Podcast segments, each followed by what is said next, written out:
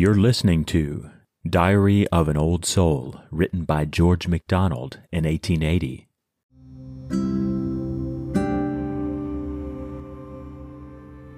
Help me to yield my will,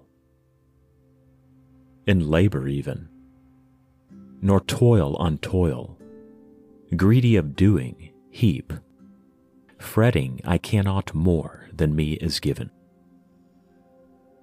that with the finest clay my wheels run slow, nor lets the lovely thing, the shapely, grow.